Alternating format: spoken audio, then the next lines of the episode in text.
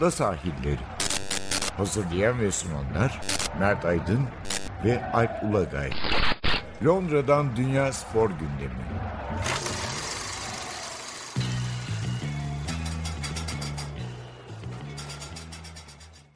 Ada sahillerine hoş geldiniz. Ben Alp Ulagay. Ben Mert Aydın. Dolu dolu bir gündemimiz var bugün. Nelerden bahsedeceğiz? Elbette futbol ağırlıklıyız. Premier Lig'e geçmeden önce karışık bölümde biraz bu mali konulara gireceğiz. Messi'nin sözleşmesi falan. Atletizme bir uğrayacağız. Kışın daha başındayız ama sırıkçılar salonda kapışmaya devam ediyorlar. Sonra Premier Lig'de de hiç ara vermeden devam edilen sezonda ilginç sonuçlar var. Dokuz doğuranlar var. İşte transfer dönemi bitti. Tepedeki dörtlü de biraz farkı açıyor gibi böyle bir hafta ortasında böyle bir izlenim var açıkçası. İlk önce karışık bölümle girelim. E, hatta atletizmle başlayalım. Öyle yapalım.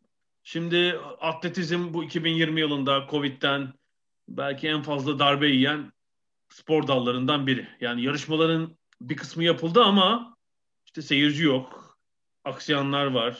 Böyle bir havası kaçtı açıkçası. Evet. Seyahat sıkıntıları falan da var. Şimdi işte bir kış sezonu var. Amerika'da ayrı bir seri var. Avrupa'da ayrı bir seri var. Sporcular biraz form tutmaya çalışıyorlar ve yarışma açtıklarını da görüyoruz yani. Bir sürü iyi derece var. İşte Gülle'de salon dünya rekoru gelmişti. Şimdi bu haftada sırıkçıları görüyoruz. Yani aynı gün yılın en derecesini yenileyen önce evet. Duplantis sonra Lavilloni böyle orada zaten özel bir rekabet var ama şimdi genç Duplantis'in yanına veteran Lavilloni'ye gelince e, ilginç bir yıla başladığımızı görebiliyorum e, sırıklı atlamada. Yani e, ne oldu? Lavilloni sanıyorum Perşembe'de Cuma günüydü. 5.95 evet. atladı. Pazar günü iki yarışma birden vardı. Berlin'de Duplantis 6-0 biri geçti. Yılın en iyi derecesini yaptı. Herhalde bir saat sonra ya da iki saat sonra olması lazım. Fransa'da Turkuan'da e, Lavillon'i 6-0-2 atladı.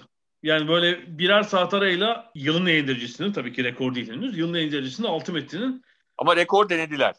Denediler yani, evet. Henüz olmadı. O, o önemli, için yani 5.80'de bitirince rekor denemezsin. Yani 40 santim var o şeyde değilsindir. Ya da o çok şov olur. Ama burada ikisi de 6 metreye geçtiler ve dünya rekoru denediler. Bence gerçekten hani şu pandemi olmasa bu kadar tadına doyulmayacak bir şeyi e, ne güzel izleriz diye düşünüyorum yani olimpiyatta.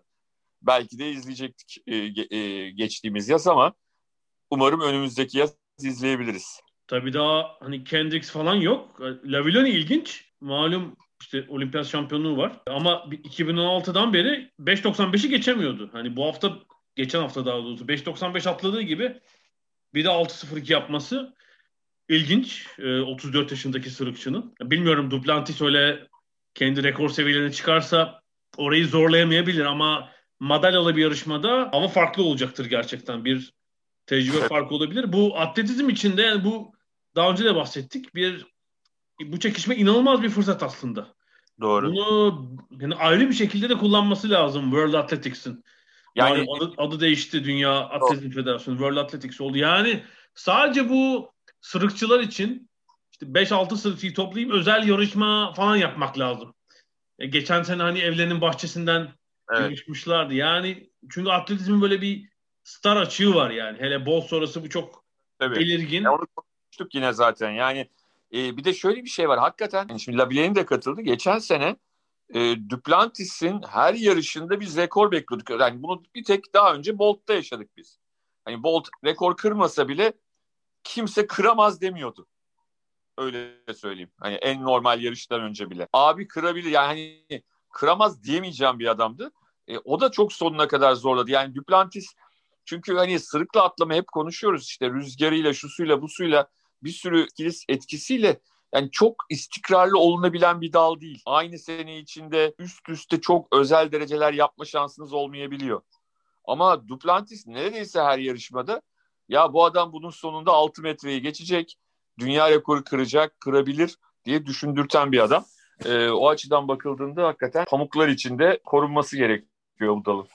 Olimpiyat olmazsa ve bunları bu iki atleti ve diğer sırıkçıları orada izlemezsek büyük bir kayıp olur aslında. Bu vesileyle bu benim daha önce de aklıma gelmişti. Böyle e, geçen sene olmuştu işte madalya yarışması dışındaki yarışlarda rekor kırmıştı Duplantis ama işte Avrupa Şampiyonası, Dünya Şampiyonası, Olimpiyat gibi yarışmalarda hep şunu düşünmüşümdür. Yani birinci olan sporcuya mesela bir de rekor hakkı verilse. Çünkü değil mi? Yarışma bitiyor mesela. Yüksek atlama, sırıkla atlama. Hatta şeylerde de olabilir. Belki atmalarda falan da olabilir. Birinci belli, madalya sıralaması belli oluyor ama işte yüksekle sırıkta özellikle bu çok olan bir durum.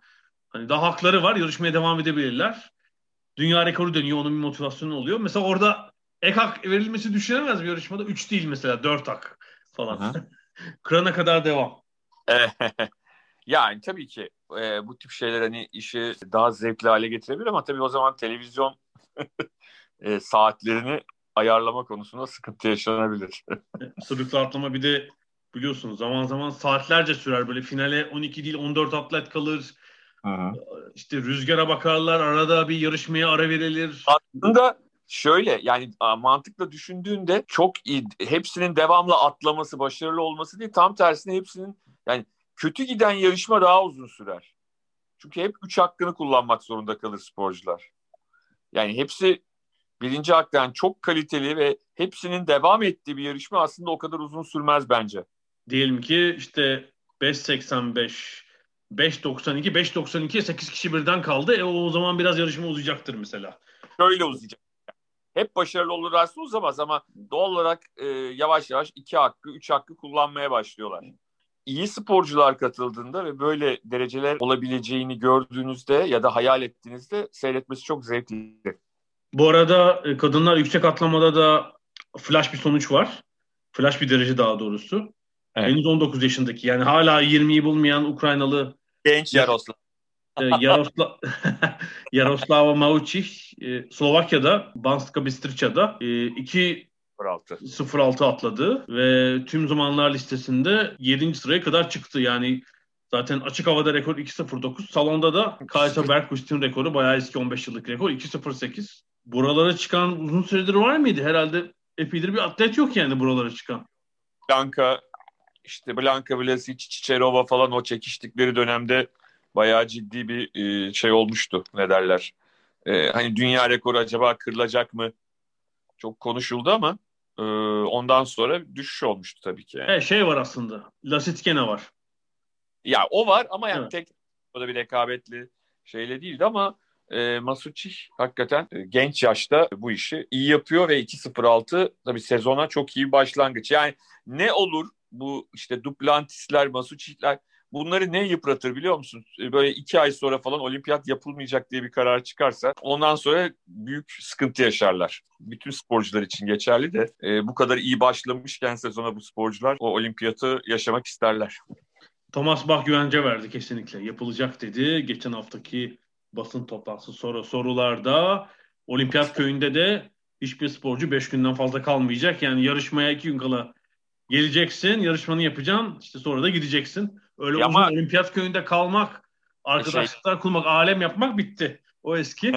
Plan buymuş gerçekten. Şimdilik alınan önlem bu ya. Aynı anda hani 10 bin sporcu olimpiyat köyünde bir arada Yok o olmaz zaten evet. ama ekmede kaç tane dala katılan sporcular var abi. Yani hani onlar nasıl 5 gün kalacak sadece? Yani şeyi düşünürsen mesela yüzme ve jimnastiği düşünürsen değil mi? Yüzmede Tabii. yani 800 gün atletizmde mesela bayrak yarışları falan da var. 7-8 günü orada geçirmesi gereken bir sürü atlet var yani. Ya bir de şunu düşün yani bu adamlar bir de birçoğu zaman farkı olan yerlerden gelecekler. Yani ona uyum sağlamak için yarışmadan iki gün önce gelerek ne olacak? Başka yani o çevrede e, bir ülkede falan kamp yapacaklar ya da başka şehirlerde Japonya'da kamp yapacaklar. Gemilerde. Uçak gemilerinde aralayacaklarmış önce. Çeşitli uçak Amerikan uçak gemileri. ya 1930 Dünya Kupası'nda Uruguay'a birlikte Avrupa takımları aynı gemi diyorlar ve işte e, böyle e, amatör kamerayla çekilmiş şeyler var. Tabii. Hepsi birlikte kültür fizik hareketleri yapıyorlar. Gemide idman. Ancak kafa evet. topu falan. Öyle evet. o işte. Tarih tekerrürden ibaret. 2021'de de uçak gemisi ama geniş tabii. Oraya üzerine yaparlar işte havuz mavuz. çok çok ilginç. Merakla bekliyorum. Peki atletizmi özellikle sırıkçıları büyük bir ilgiyle izliyoruz. Oradan Premier Lig'e geçmeden futbolda bir iki mesele var. Hani bir onlara bir değinmek isterim biraz mali meseleler. Yani bir şu böyle oh dedim. Şu transfer palavrası mevsimi bitti. Üstelik bu sene pek doğru transferde olmadan galiba Türkiye hariç pek transfer evet. yapan ülke yok öyle görüyorum ya, ben. Bence normal karşılıyorum çünkü biliyorsun şu anda e, dünyada ekonomik kriz olmayan tek ülke Türkiye. O yüzden de ben normal görüyorum yani. Tabii ki Türkiye'de olacak. Kaç? 120 galiba transfer yapılmış Türkiye'de. Tabii. İnan, inanılır gibi değil. Birinci ligde bir alt ligde Akisar'ı gördüm. 23 oyuncu almışlar. 23 oyuncu. Yani yabancı biri görse Türkiye'de şey... şunu düşünür yani takımın başına bir şey geldi hani hiç oyuncusu yok. Hani yeni takım kuruyorlar falan. Saçma sapan yani zaten bu kış transferine kesin bir şey getirmek lazım. Yani kış transferinde lisans çıkarabileceğin oyuncu sayısı 5, 4 mutlaka bir limiti olması lazım. Bence her ülke için. Zaten kısıtlı oradaki dönem. İşte orada 4 oyuncu, 5 yeni oyuncu alabilirsin. Böyle 23, 13 bu çok garip. Premier Lig'de de 81 milyon harcamış takımlar. 21 transfer var. Evet. Yanılmıyorsam. 25 milyon da kazanmışlar. Yani net gider 56 milyon sterlin gibi bir rakam. Aslında önceki senelerde de transfer hacminin tamamı çok daha büyük. İşte 1 milyar falan ama e, alınanla verilen birbirinden çıkanla neti yani 70'te kaldığı sezonlar olmuş kış döneminde. Evet. Ama bu sefer bütün hacim 100 milyon sterlin anca geçti. O da zaten işte yazdan kalma Ben Rama transferi, işte e, Manchester United Atalanta'dan aldığı e, Diallo falan derken hani 3 transferin rakamı aslında. Evet. Son derece düşük. Yani böyle bir dünyadaki mali ortamda takımların geleceği belli değil. Geçen sezon zarar açıklamışken bu sezon zararlar daha fazla olabilir. Çok normal transfer yapılmaması. Hatta benim Premier Lig'den edindiğim izledim birçok büyük takım da kadroyu boşaltmaya çalıştı. Mesela örneğin Arsenal. Yani kullanmadıkları evet. oyuncuları yol göndermek de amaç. Aha. İşte kim gitti? Mesut Özil gitti. Kolaşinac kiralık gitti. En son Mustafa'yı Schalke yolladılar. Sokratis serbest kaldı. Genç Saliba'yı bile kiraya yolladılar. Yani 5-6 oyuncu Arsenal kadrosundan ayrıldı mesela. E işte Liverpool gerekli yerlere yaptı. Yani stopere ihtiyacı vardı. E, oraya bence hem kaliteli hem de niceliği de arttırdılar. E, alt ligden Ben Davies'i de aldılar. Ozan Kabak'la birlikte. E, orada en azından şey yarattılar kendilerine nihayet alternatif ki böylelikle en azından Henderson'ı ön tarafta, orta sahada oynatabilecekler artık. E, bir ilginç olan bir Türkiye Ligi Premier Lig bağlantısı oldu. Yani aslında zaten vardı ama daha çok biliyorsun Premier Lig'de biraz unun elemiş, eline, eleğini asmış oyuncular Türkiye geliyordu son yıllarda. Bu sefer biraz dolaylı olarak bir tersine hareket var. Yani iki Türkiye'de yetişmiş iki evet. oyuncunun Premier Lig'e şu an kiralık da olsa gelmesi büyük bir artı Türkiye için. Bunu hep söylüyoruz. Yani Premier Lig'de daha fazla Türk oyuncunun oynaması lazım. Yani bu dünyanın en iyi seviyesi. Yani hem vitrin, çok önemli bir vitrin hem de buradaki oyun seviyesi çok yüksek. Buranın seviyesi. Yani burada kadroya giren oynayan oyuncular milli takımı Türk futbolunda yukarı çekecektir kesinlikle. Şimdi Ozan Kabak ve Okay Yokuşlu'yu göreceğiz. Tabii Okay Yokuşlu sadece bir devre.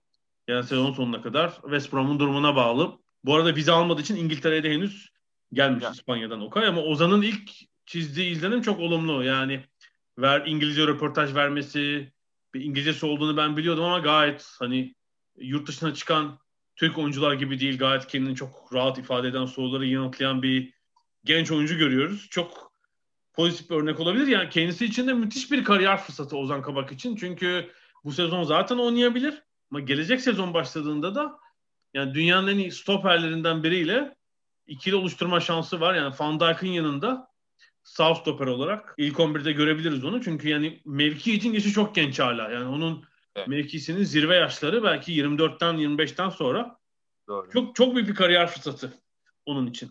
Yani Okay'ın da şöyle bir şansı olabilir. Şimdi Sam Allardyce'ın çalıştırdığı bir takıma forvet gitmek, Cenk gibi ne kadar sıkıntılı bir şeyse hani orta saha gitmek özellikle de defansın önünde oynayan orta saha olarak gitmek kendisini göstermek adına bir şans olabilir bakalım. West Brom'a Türkiye'den bir isim daha geldi. Tabii Cagne. Beydiyen. Yok Cagne değil ya. O ismi Türkiye kim getirirse Cagne ile alakası yok ismin okunuşunu. Diyan okunuyor. Neyse. Diyan. Ee, bence o, o tip şeylerde ama o öyle diyor falan diye çıkıyor ya genelde. Yok ben Senegal televizyonuna kadar gidip bulduğum için hiç Cagne falan demiyor kimse Senegal'de de. Türkiye'de dediler. herhalde birisi Kasımpaşa'dan mı çıktı kim uydurduysa. Hiç öyle burada da öyle okumuyorlar zaten. Ee, ya ben Türkiye tabii pek izleme şansını bulamamıştım onun. Biz çünkü İngiltere'dedik biliyorsun. Doğru Sadece doğru. Özet, özetler falan ama geçen cumartesi Fulham maçıydı değil mi? Fulham maçının ikinci arasında girdi. Ben de maçı BBC'den biraz izleme gaf gafletine düştüm. Hiç hani Rossi'den falan bahsetmiştik ya. Tam öyle tip oyuncu. Hiç oyuncunda hiç yok. Topa falan değmiyor. Bir istatistiğe göre dört kez sonra ben West Brom muhabiriyle de konuştum bir tane. Yedi kez topa değmiş. İkinci yarı yani dört ve yedi istatistikleri var. Girdiği sekiz hava topu mücadelesinin den kazandığı yok. İkili mücadele 8'de 0. Tamamen oyundan kopuk. Çok acayip bir kişilik gerçekten. Şu konuda sana katılmayacağım. Şeylere tamam gayet anlamlı yani ikili mücadele İngiltere Ligi'nde ikili mücadele kazanamayan forvetin zaten e, hiçbir şansı yok hayatta da. Hani rakip cezalarında topla buluşma falan zaten oynadığı takım hani Sam Allardyce'ın takımı yani zaten Sam Allardyce'ın oynattığı forvetler e, tarihte kaç kere buluşmuşlar toplam olarak ceza alanında onu bilmiyorum. İkinci yarıda o maçın ilk yarısını izlemedim ben. İlk yarı topu Fulham'daymış ama Fulham öne geçince top West Brom'daydı ikinci yarı. Yani onun lehine olabilecek bir hani daha rakip sahada geçen bir oyun vardı. Hani öyle tek başına ileride Aha. bekliyordu ama o stoperlerin arasında saklanıyor. Ee, böyle hani, hani işte çok top atılacak. Ee, denk gelecek işte pozisyon belki bulur falan. İkinci maçta da bir komik gol kaçırdı. Sonra birisi vurdu gol oldu falan ama takımın durumu zaten pek iyi değil. İlginç. Aha. Bir de şu mali mesele var. Geçen hafta Deloitte yıllık para ligi listesini açıklamıştı 23.sünü. İşte orada Barcelona o listede hala birinci gözüküyor. Yani dünyanın en çok kazanan futbol takımı gibi gözüküyor. Ama bu tabii kazanç bölümü. Şeyde tablo biraz tersine yani e, giderleri bilmediğimiz için ama görünen şu 2019-20 sezonunda bir önceki sezona göre Avrupa'nın en büyüklerinin bile gelirleri azalmış. Mesela Barcelona'dan 840'tan 715'e düşmüş. İşte Real Madrid 757'den 715'e düşmüş. Kaldı. İşte Manchester United orada büyük azalma var. İşte bir Bayern Münih'te düşüş oranı daha az falan. Hepsinde yani gelirlerde azalma var. Çok normal. Bütün Avrupa futbol pazarının daraldığı bir yılda bu e, gerilimin, gerilemin olması daha doğal. Hatta Deloitte mevcut sezon için 2 milyar euroluk kayıp bekliyor. Sadece bu 20 takım için. Sonra Juventus'un başkanı Agnelli de bir açıklama yaptı. İşte bu sezon Avrupa futbolu 8 milyar euro kaybedecektir. Tam yine bu şeye geldi bu Süper Lig meselesi. Yani tam bu İtalyan ne zaman böyle bir problem olsa özellikle Juventus'tan birisi Agnelli falan oluyor. Çıkıp konuşuyor.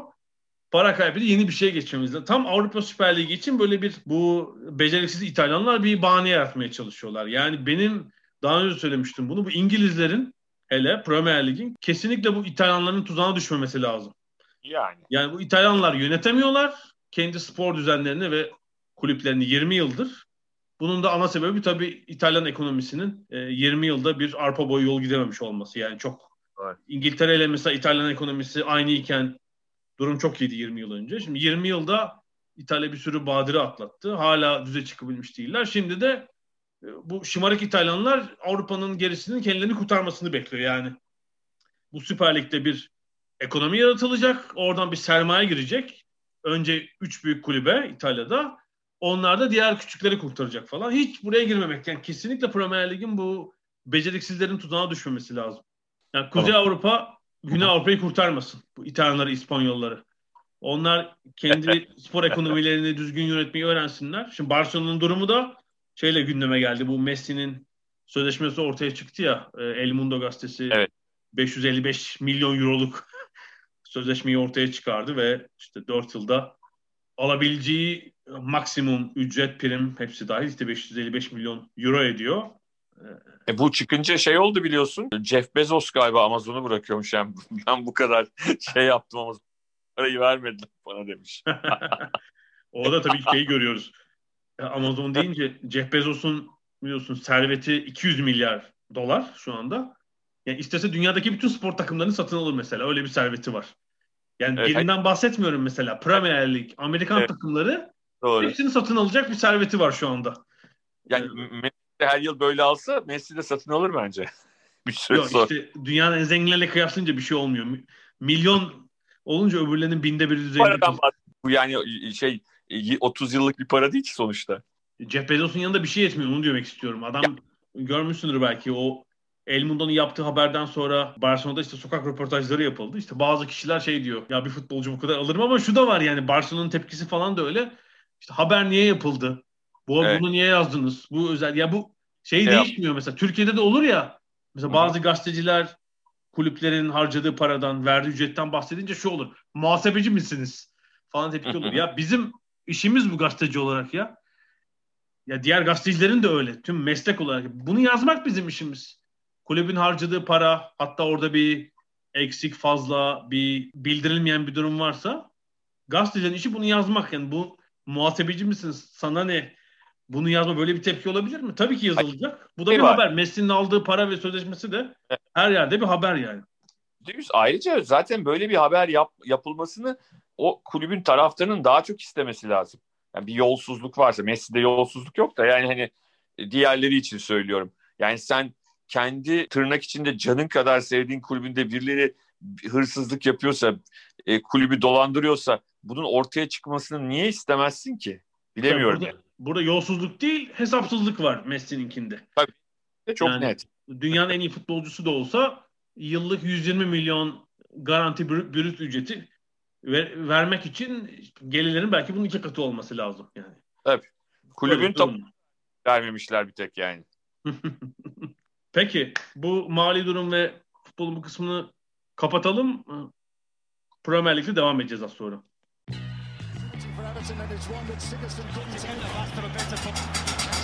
Ada sahilleri. Londra'dan Dünya Spor Gündemi.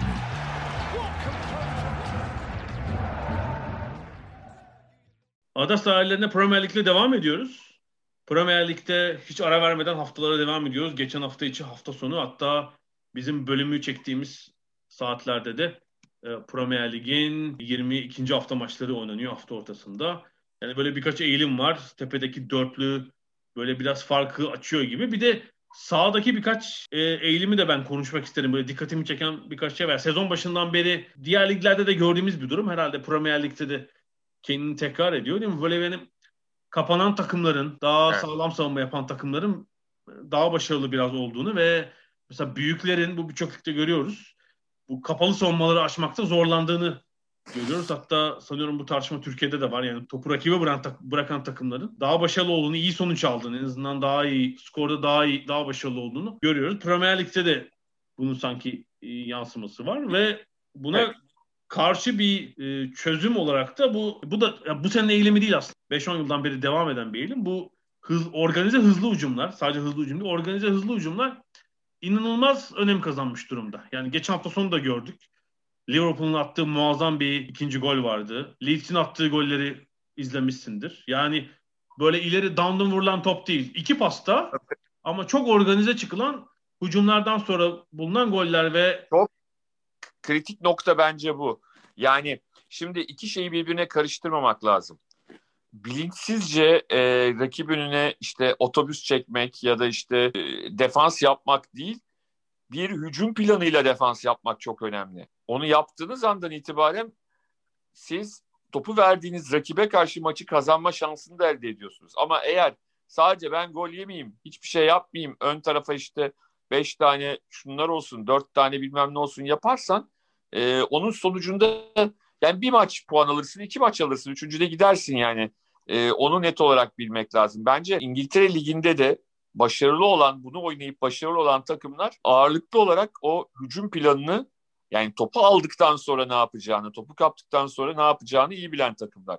Sonuçta bunların aslında belki teknik olarak kapanıyor gibi görünmüyor ama hani rakibe topu verip o kontrata çıkma konusunun şahı herhalde e, Leicester City şu anda İngiltere Ligi'nde.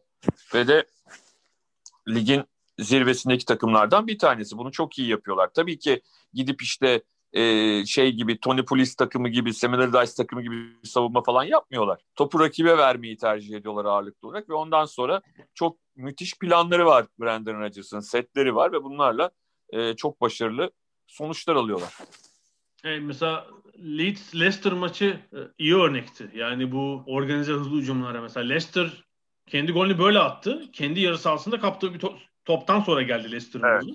Evet. Ama yedikleri goller de öyle oldu mesela. Leeds sanıyorum herhalde attıkları ilk gol öyleydi. Son gol zaten e, Leicester hücum yaparken geldi ve işte herhalde iki pasta rakip sahaya geçtiler ve Bamford'un büyük bir fedakarlıkla diyeyim yani çok örnek bir hareketti. Evet. Harrison'ın attırdığı gol vardı. Maçı garantilediler o golle ama kendi sahanda illa presle rakip cezanı civarında değil yani kendi sahanda kaptığın toptan sonra iki belki diagonal pasla e, rakip kaleye gitmenin iyi örnekleri vardı. Liverpool'unki de müthişti. 12 saniyede attılar. O evet. ikinci golü yani. Korner karşılıyorlardı. Alec, Trend Alexander Arnold'un ayağına geldikten sonra top bir çapraz pas, uzun pas Şaçiri'ye ondan da bir çapraz pas Salah'a ve 12 saniyede kendi cezanından rakip kaleye giden bir pozisyon ve gol gerçekten. Ee, hazır hani bu golden bahsetmişken şunu da söyleyeyim ben e, hani bazı oyuncular vardır böyle hani oynatmazsın aylarca günlerce ya adama güvendiğin andan itibaren de sahaya koyduğun andan itibaren de en iyi performansı alırsın. Yani Şakir'in durumunu açıklamak çok kolay değil ya. Çok övgüye değer bir performansı var. Ya biliyorsun iki sezon önce ilk geldiği sezon muydu o? Mesela daha fazla oynuyordu ama geçen sezon Tabii. sakatlık da geçirdi ve sanki Klopp onu gözden çıkardı. Evet, işte bakıyorum gerçekten ilk geldiği sezon Stock'tan Liverpool'a geldiği sezon 24 maç oynamış Premier Lig'de. 11'i ilk 11 ama 24'ünde sahaya çıkmış. Geçen yani, sezon 7 maç. Yani oynatılıyordu evet sonradan girse bile. Aha. Geçen sezon 7 maç sadece ikisi ilk 11. Yani hatta ben geçen yaz hani yollarlar başka bir takıma bu gözle bakıyordum. Bu sezon da uzun süre ortada yoktu. Şimdi bu sakatlıkların da olmasıyla devreye girdi ve gayet etkili oynuyor yani 8 maç. 2 asist. Şimdi ilk 11'de oynuyor. O özellikle bahsettiğimiz goldeki koşusu ve sonra verdiği pas gerçekten birinci sınıftı. Ee, çok etkili bir etkili bir yedek yani bu yok günlerinde bir sürü oyuncunun sakat olduğu dönemde işte belki sakat olmasa Jota falan oynayacaktı böyle bir rolde. Tabii tabii. Şimdi Şarçi'nin bir şeyi var ama Liverpool'un herhalde iki Londra'daki iki maçla lige döndüğünü söyleyebiliriz. Önce Tottenham'ı 3-1 yendiler. Sonra evet. West Ham'ı 3-1 yendiler. Londra seyahati yani Liverpool'a yaradı ve bana bir dört direnç noktası var gibi geliyor. Birinden sen bahsettin Şaçiri. İkincisi kesinlikle kaptan Henderson. Yani evet. Henderson'ın işte 30'unu geçti yanılmıyorsam. 30'undan sonra hala e, üzerine eklemeye devam etmesi, oyunun üzerine devam etmesi o, olağanüstü. Klopp'un döneminde ön libero olarak parlayıp Avrupa şampiyonu olmuştu. Şimdi bu sezon stoper olarak oynuyor mecburiyetten. Ve çok büyük bir eksisi de yok söylemek gerekirse. Evet. Böyle bir toplama yapmışlar böyle sosyal medyada. Son maçta West Ham maçıydı herhalde. Ee, Henderson'ın maç içindeki konuşmaları arkadaşlarına destek işte Matip'e bağırması, diğer arkadaşlarına destek vermesi. E, onlardan böyle birkaç dakikalık bir şey yapmışlar. Çok güzeldi. Yani hani sağ içinde gerçekten tam anlamıyla bir kaptan. Sağ içinde ee, sadece lider değil mi? İşte şeyin Tabii yani sadece taktığı için kaptan değil yani. Ee, Şaçiri, Henderson. Diğer ikisi de Alexander Arnold'da Salah. Ya Alexander Arnold sorunlu başlamıştı sezona. Yani sakatlandı, Covid oldu falan. O o geri döndü açıkçası. Yani son 2-3 maçtaki oyunu eski Alexander Arnold'u hatırlatıyor. Öyle değildi çünkü. Çok bayağı seviye düşmüştü Tabii, açıkçası. Çok, aynen. Çok e, şey gidiyordu. Onu o e, değerli kılan şeyleri yapamamaya başlamıştı. Ama yeniden toparladı o da. E, bu Liverpool için tabii ki önemli bir avantaj. Çünkü hani son 2-3 haftadır İngiltere'de de e, hani sadece bizlerin arasında değil genel kanı olarak da hani şampiyonluğun en büyük adayı olarak e, City gösterilmeye başladı. Çünkü City e, buldozer gibi her maçı kazanmaya başladı. Yani o iki sene önce üst üste 14 maç kazanıp şampiyon olmuşlardı hatırlıyorsun. O şeyi ritmi yakalamış durumdalar ki De Bruyne sakatlandı. Eyvah dedi herkes ama ondan sonra da maç kazanmaya devam ediyorlar. Hatta biz bu, bu çekimi yaptığımız günde Burnley deplasmanda yendiler. Yani hem gol yemiyorlar ee, hem atmayı başarıyorlar bir şekilde ve açıkça söylemek gerekirse kime kim onları durdurabilir diye insanlar düşünüyor. Liverpool doğru bir zaman seçti öyle diyelim yeniden forma girmek için. Yani City'nin bir maçı da eksik. Ama en yakın rakibi ve hemşerisi United'ın 3 puan öndeler. İyi bir fikstür yani. iyi bir form yakaladılar. iyi bir fikstürleri vardı. Burada da hata yapmadılar. Tabii City demişken herhalde İlkay'ı bir anmak lazım. Çünkü İlkay'ın içinde bir e, David Silva saklıymış. Görüyoruz ki. Yani orada da City'de de bir dönüşüm var aslında. Yani hele bugün Burnley karşısına çıkan e, ilk 11'e baktığımızda City'nin geçen 10 yılına damga vuran oyuncuların hiçbiri yoktu artık. Yani zaman içinde bunların ayrıldığını biliyorduk. İşte Yaya Tour'a gitmişti. Kompany sonra futbolu bıraktı. Geçen yaz David Silva ayrıldı. Diğer tecrübelilerden de Agüero bu sezon sakat ve neredeyse hiç oynamadı. Bir süre daha da oynamayacak herhalde. Fernandinho da belki yaşının gerektirdiği üzere biraz yedekte. Yani evet. o eski City'nin şaşalı günlerine damga vurmuş oyuncuların hiçbiri yok. E, bu yoklukta da işte biraz özellikle hücumda, gol atmada sıkıntıları vardı. Orada bir Guardiola bir akıllı hamle yaptı ve İlkay'ı her zaman daha böyle bir defansif 8 gibiydi İlkay. Onu ileri itti ve ondan bir yeni golcü yarattı. Son 10 lig maçında 7 golü ve bir asisti var. Burnley maçında da bir gol attırdı. Bir tane çok güzel göğüs pasını da Jesus değerlendiremedi bu arada. İkinci asisti de olabilirdi. Yani daha önceki yıllarda da İlkay gol atardı. Penaltı kullanırdı ama böyle bir skorerliği yoktu açıkçası. Şu an takımının en çok gol atan oyuncusu. Herhalde City için bunu geçen yıl önceki yıl falan söylesek bayağı dalga geçerdi birileri yani takımın en golcüsü İlkay Gündoğan diye. Ee, bir gerçekten yeni David Silva'sı oldu takımın.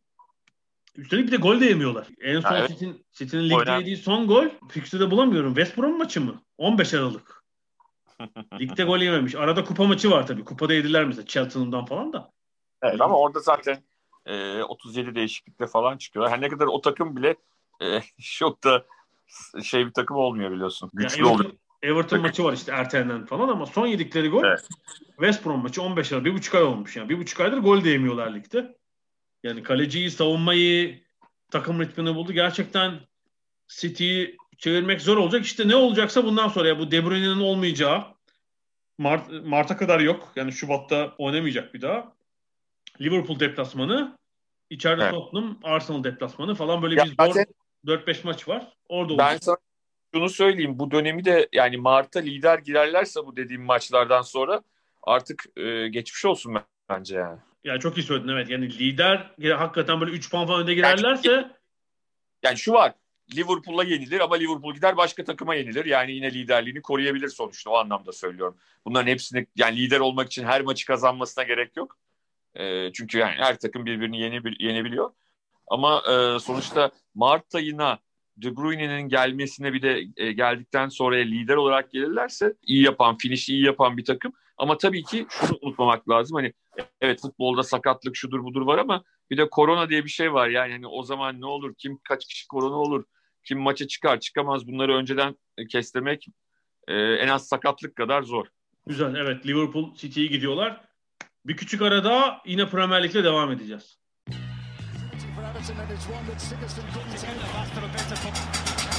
Ada sahilleri. Londra'dan Dünya Spor Gündemi.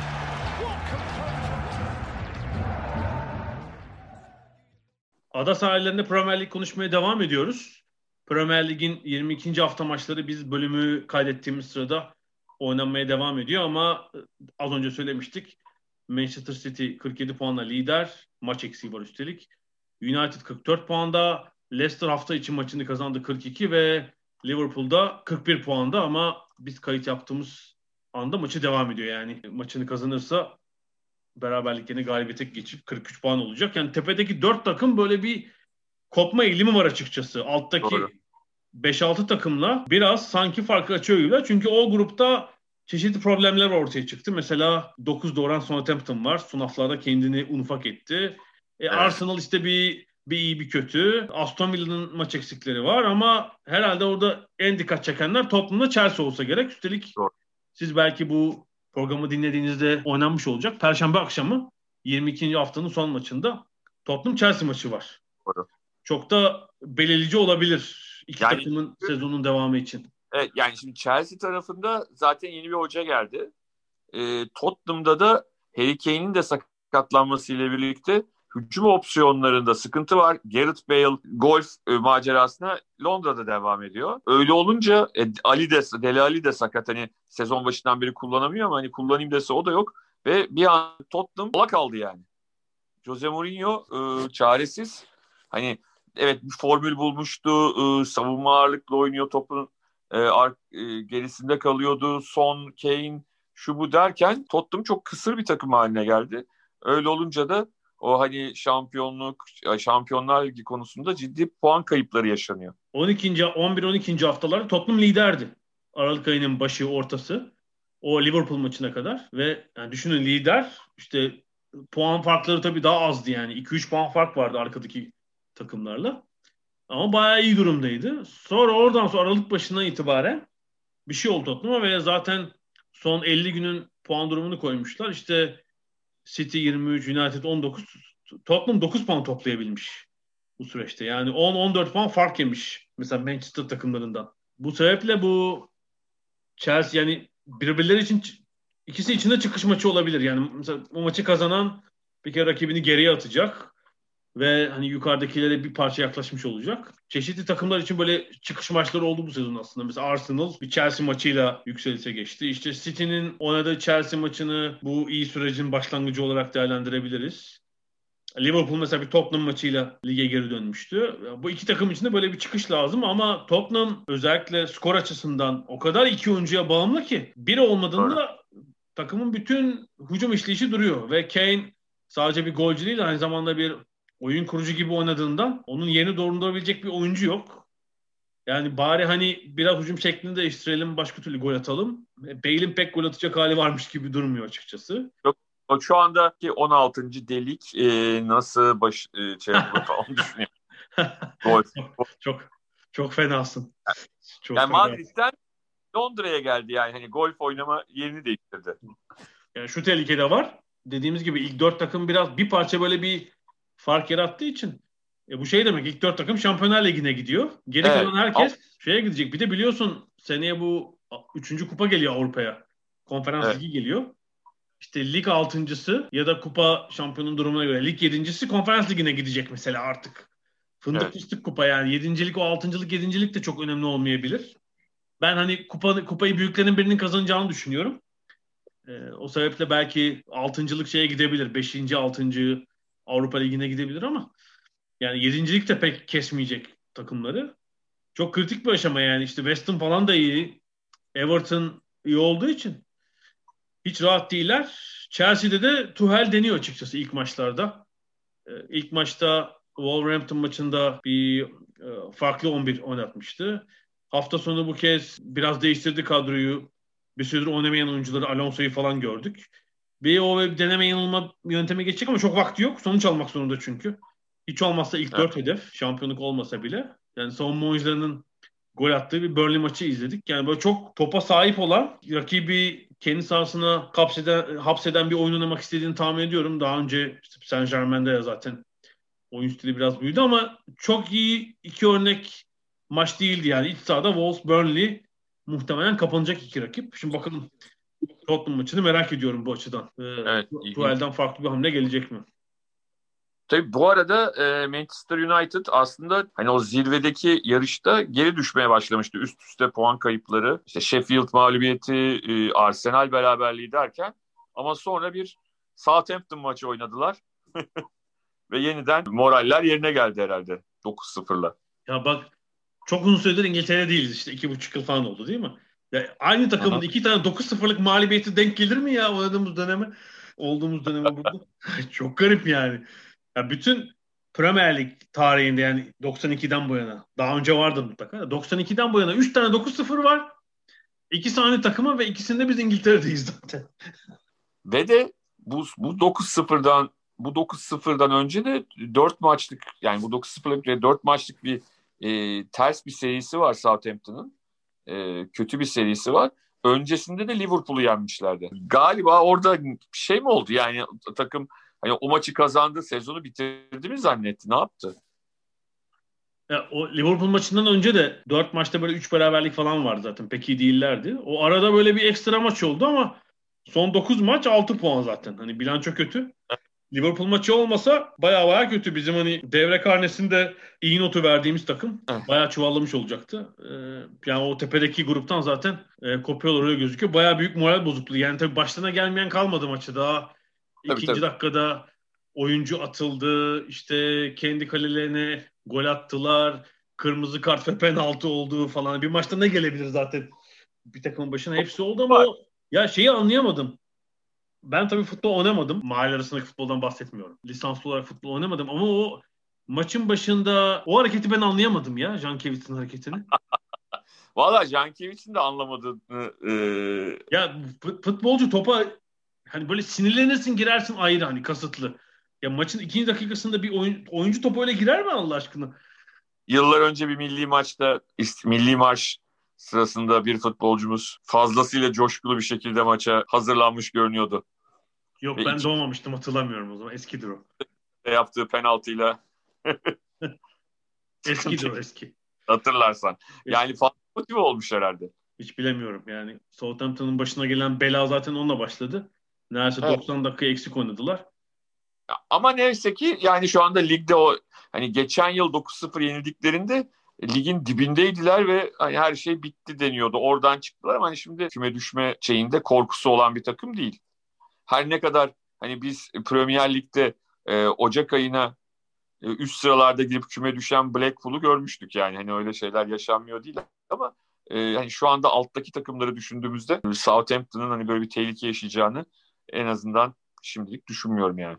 Yok işte o çok dar kadro yani 15 kişilik kadro ve 4-5 eksik olunca onlar kurtarma yolu bulamadılar. Yani son bu 5-6 maçlık genel düşüşün açıklaması bu yani. Yedekler tabii çok tecrübesiz oyuncular. Hatta United maçında kenarda sanıyorum böyle 18-19'luk oyuncular oturuyordu mecburen. İki kaleci vardı galiba hatta. Yedeklerde yanılmıyorsam. Ee, onun etkisi var. Ee, ama United bir moral buldu ama işte o bir garip istikrarsızlıkları da söz konusu. Averaj yaptılar ama nereye kadar götürürler ligi bir gerçekten şampiyonluk adayı mı? Göreceğiz bakalım. Bu City'nin zor döneminde mesela United tekrar lider olabilirse Şubat ayı sonunda ha diyeceğim yani Mayıs sonuna kadar yarışın içinde olacaklar. Bu arada bu hafta ortası bu beceriksizlik kartlar Arsenal'ın da başına gelmeyen kalmadı bu arada. Ya orada ama e, ola, olağan şüpheli yani hani David Luiz atıldı. Hani Lennon'unkini hariç tutuyorum ama hani David Luiz'in atılması hiçbir zaman büyük bir sürpriz olarak sayılmamalı. Kaçıncı penaltısını yaptırmış? Arsenal'da 6. penaltısını galiba yaptırmış. Üçüncü kırmızı kartı mı? Yani rakip takımdan sayılsın. Mesela seremonide rakip takımın yanına falan geçsin. Böyle bir tavsiyede bulunabiliriz. Lennon'unki de bir garipti.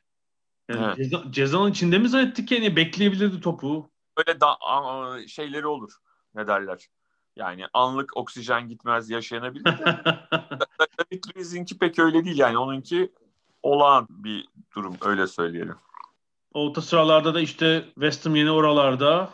Yani Liverpool maçı tabii bir parça onların yolunu kesti. Everton hafta içinde e, Leeds karşısında önde ve kazanırsa iki maç eksiğiyle beşinciliğe oturacak. Bir hafta sonu Şokin Ligi'den sonra tekrar bir sıçrama yakalayacaklar belki. Aston Villa fena değil. E, Arsenal oralarda. Leeds işte birçok iyi maç oynuyor. Bir tane kötü maç. Leicester maçı herhalde sezonun en iyi maçlarından birisiydi. Evet, evet. Leeds maçlarında her zaman eğlenceli bir şeyler oluyor yani. 73 gol olmuş zaten. 21 maçta herhalde maçlarında en çok gol alan takım galiba Manchester United ve Leeds olsa gerek. E, ligin dibinde de sen de diyordun herhalde o üç takım için çok fazla yapacak bir şey yok. Çünkü hemen üzerindeki grup ciddi şekilde kıpırdandı. Yani Evet. Burnley zaten bir işleri rayına sokmuştu. Brighton'da e, bir sıçrama yapınca çok iyi bir Tottenham maçı oynadılar. Ya Evet. bir skora aldanmayın. Rahat 3-0 falan olması gereken bir maçtı o. Onlar da bir parça yukarı attılar. İşte Newcastle orada falan yani son 3 takım işte 3-4 galibiyet gerideler. Yani Evet. e, Şeyde e, Sheffield'ı ayırmak lazım. Bu kadar e, hani herkesin yüzde yüz düştü dediği takım üst üste e, maçlar kazandı. Hani kümede kalır düşer büyük ihtimalle düşecekler ama en azından e, kendilerine birazcık gelmişler gibi görünüyor. e, ya üstteki iki takımdan daha iyiler muhtemelen 18. olarak düşerler. Yani kalabileceklerini zannetmiyorum. Ama o, Zaten O- hatırlarsan 4 bölüm önce miydi? Yani ben de e, biz konuşmuştuk hani zaten başarırlarsa ligde kalmayı ki o zaman o galibiyetler de yoktu biz konuştuğumuzda. Şöyle diyeyim hani bayağı bir Hani öyle belgesel falan değil, dizi yapılması lazım. Yani bayağı. Anlaşmışlar meğer haberimiz yok tabii. Tabii tabii tabii. yani o zaman hakikaten hani kitabı birinin de ne bileyim Sheffield'daki bir gazetecinin de mutlaka onun kitabını yazması lazım. Yani Hemen öyle... çıkar o, o.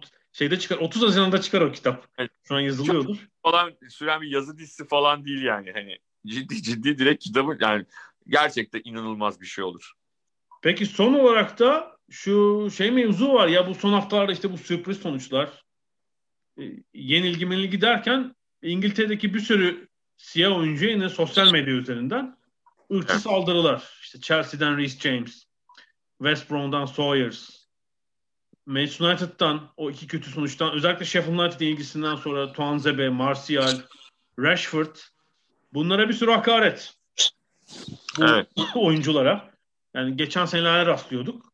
Böyle aynı haftaya toplanır. Hatta Sawyers'a West Brom'lu Sawyers'a hakaret eden 49 yaşındaki bir adam gözaltına alınmış. İşte herhalde karakolda sorgulandı. Muhtemelen tutuklama olmamıştır. Mahkemeye sevk olmamıştır tahmin etmiyorum ama herhalde dava açılacak. İşte kulüplerde başta Manchester United olmak üzere oyuncularına yapılan bu saldırıları tabii şikayet ediyorlar.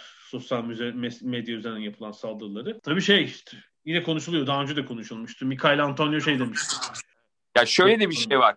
Şimdi e, şunu görüyoruz. Hani bu sadece e, ırkçılıkta değil diğer konularda da o yani güya o kulüplerini seven e, taraftarların pek umurunda değil kulüpleri. Yani onlar ceza alsa da Türkiye'de biliyorsun e, işte küfür cezası meşhurdur yani kulüplerin aldı. Yani İngiltere'de kimse küfür cezası verilmez kulüplere. E, taraftar küfür etse de. Ama burada İngiltere'de o işi yapanlar direkt olarak alınıyorlar. Stada giremiyorlar, ceza alıyorlar yani şey yapmıyorlar ne derler. Hani kulüplere ceza vermene gerek yok. Sonuçta o kişilere gerekli cezaları hem kulüp hem emniyet ya da neyse e, veriyor. Şimdi bu ırkçılık konusunda da hani eminim o küfredenlerin bir kısmı benim e, siyahi arkadaşım var diyecektir. O da bir klasiktir biliyorsun. Ondan sonra ya orada ana amaç hani direkt olarak o kişi şimdi şöyle diyelim. Her ırkçı tezahüratı yapan kişi ırkçı değildir. Irkçılık yapıyordur ama ırkçı olmak sadece o tezahüratı yapmakla ya da o bağırışla ırkçı olunmaz. Ama orada asıl amaç can acıtmak. Anlatabildim mi? Can bir insan neden bir insanı nasıl acıtabilirsin? Eğer Afrika kökenli ise yıllardır e, ezilmektedir, yıllardır e, reg, e, derisinin renginden dolayı hakaret işitmektedir. Onu söylerse daha çok bunu yapar. Yani e, çok acayip bir şey ve bu e, hani bu kadar eğitimle, bu kadar e, bu konuda yapılan çalışmayla işte aylardır Black Lives Matter falan denip işte e, diz üstüne çöküyorlar. E, futbolcular, hakemler, teknik adamlar e, hala bu iş yapılıyorsa bu toplumun içine kazınmış bir şey demektir. Yani çok net olarak bunu söylemek gerekiyor. Ya bu şeyle de ilgili bir sıkıntı var. Şimdi bu diz çekme eylemi Avrupa'ya Amerika'dan geldi. Yani Amerika'da 5 yıl önce başlamıştı. Şimdi o eylemin Amerika'daki bu siyahlara yapılan ayrımcılık, ırkçılıkla ilgili bir daha bir anlamı var. Yani çünkü oradaki evet. oradaki ayrımcılığa, ırkçılığa karşı bir hareket o diz çökme. Şimdi Avrupa'da Avrupa'daki siyahlar içinde işte Fransa'da olsun, Almanya'da olsun, İngiltere'de olsun bence birebir anlamı yok. Yapıldı bu geçen sezon. Şu an böyle bir rutine döndü bu. Ya bu mesela tam da bu vesileyle işte bu bir süre önce yapılan sosyal medya üzerinden yapılan ayrımcılıkla ilgili başka bir mesela eylem lazım bence. İlk bir dakika maçta oynamaz mısın? Yoksa mesela tüm Premier Lig'deki tüm futbolcular sosyal medya profillerini mi karartır mesela? Üç gün falan. Başka bir şey, başka bir eylem lazım mesela. Bunun farkında olmayana da anlatmak ya da bunun ne kadar korkunç bir e, hakaret olduğunu anlatacak başka bir şey lazım yani. Oyuncuların da belki organize olur. Yani diz çökme. Tam diz çöküyorsunuz da onun neye bağlantılı olduğunu İngiltere'dekiler bile unuttu. Ya biz bunu niye yapıyorduk? İşte George Floyd falan. Colin Kaepernick. Yani onu bile açıkçası unutuldu bence bu yeni sezonda. Les Ferdinand söylemişti zaten yapmayalım diye artık. Evet evet. evet. Yani burada İngiltere için söylüyorum Premier League için başka bir şey lazım. Avrupa'ya, İngiltere'ye yönelik başka bir eylem türü. Yani işte belki sosyal medya. Belki diz çökmenin dışında başka bir şey sahada. İlk bir dakika oynamıyoruz, duruyoruz. Yani önümüzdeki hafta maçta falan. Böyle bir şey yani. Bir farklı eylem türü düşünmek lazım. Yani biz başka ligleri çok konuşmuyoruz ama tebrik yollamadan e, geçemeyeceğim. Yusuf Yazıcı herhalde hafta içinde de Bordo deplasmanında bir gol attı. Lille Bordeaux'u 3-0 yendi. Yani e, herhalde çok acayip bir sezon geçiriyor iyi anlamda tabii. Lille'de de herhalde en çarpıcısı şu Burak Yılmaz'ın da sakat olduğu dönemde Yusuf Yazıcı ve çok çok ciddi bir şampiyonluk adayı Lille. Yani Saint Germain'in de çok iyi olmadığı böyle antrenör değişikliği geçirdiği bir sezonda puan farkıyla önde olmaları 23. hafta sonunda muazzam iş. Yani muhtemelen Paris Saint Germain'in bütçesi Lille'in 4-5 katı falandır. 4 katı. Yani Lyon bile Lille'den bayağı önde. Bütçe evet. ve gelir anlamında. Hele normal bir sezonda. Yani Lille'in bu işi sonuna kadar götüreceğini tahmin ediyorum ben. Son haftalara kadar. Ama şu andaki fark çok çok önemli ve bunun 3 Türk oyuncunun da çok ciddi payı var yani. Hem Zeki Çelik, hem Yusuf Yazıcı, hem Burak Yılmaz ve biliyoruz ki Fransa Ligi Premier Lig için çok ciddi bir atlama tahtası. Hele Fransa Ligi'ni kullanacak Fransız olmayan oyuncular için daha da büyük önemli olabilir bundan sonra. Çünkü Brexit'ten sonra bir Fransızla Türk'ün değeri eşit. Hukuki olarak Premier Lig açısından. Yani eskisi gibi elini kolunu sallayan, mil takımını oynamayan Fransız öyle İngiltere'ye gelemeyecek pat diye. Evet. Yani Yusuf da Zeki de e, ikisi de milli takımda da artık e, direkt oynayan oyuncular. E, hani o yüzdeye de katılmadan rahatlıkla takılmadan e, milli olma yüzdesine rahatlıkla İngiltere'de transfer yapabilirler. E yani şöyle bir puanlama sistemi var. Ligleri sınıflara ayırmışlar. Band demişler. Premier Lig ve FA'nin yaptığı klasmanda o çalışma izni vermek için İngiltere'de. Zaten Türkiye Süper Ligi'ni sanıyorum Portekiz Ligi, Belçika Ligi bir ligde olabilir. Bunlarla beraber ikinci kategoride zaten. Yani o yüzden hani o liglerde oynayanların şansı da yüksek. Fransa Ligi'nde oynuyorsanız zaten işte ligdeki maçların çok büyük kısmında oynayıp bir de milliyseniz. Yani o her maçta her milli maçta oynamanız bile gerekmez. Zaten çalışma izni için gereken puanı çok rahat tutturuyor. Evet, yani. evet. Fransa Ligi'nde düzenli oynayan bir Türk oyuncu o puanı alacak mutlaka.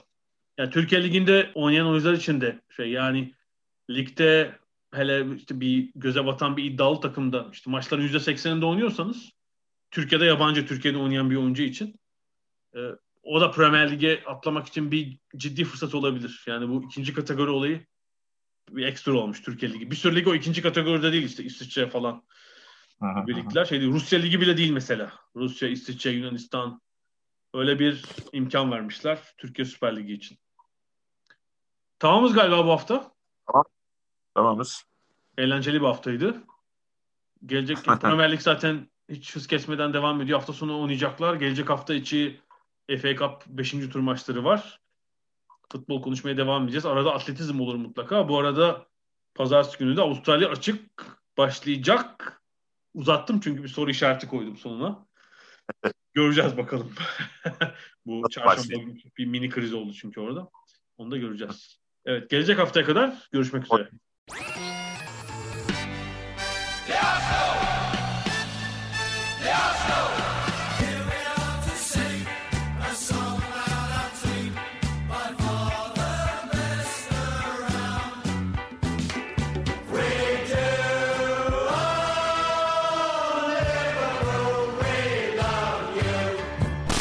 Ada sahilleri.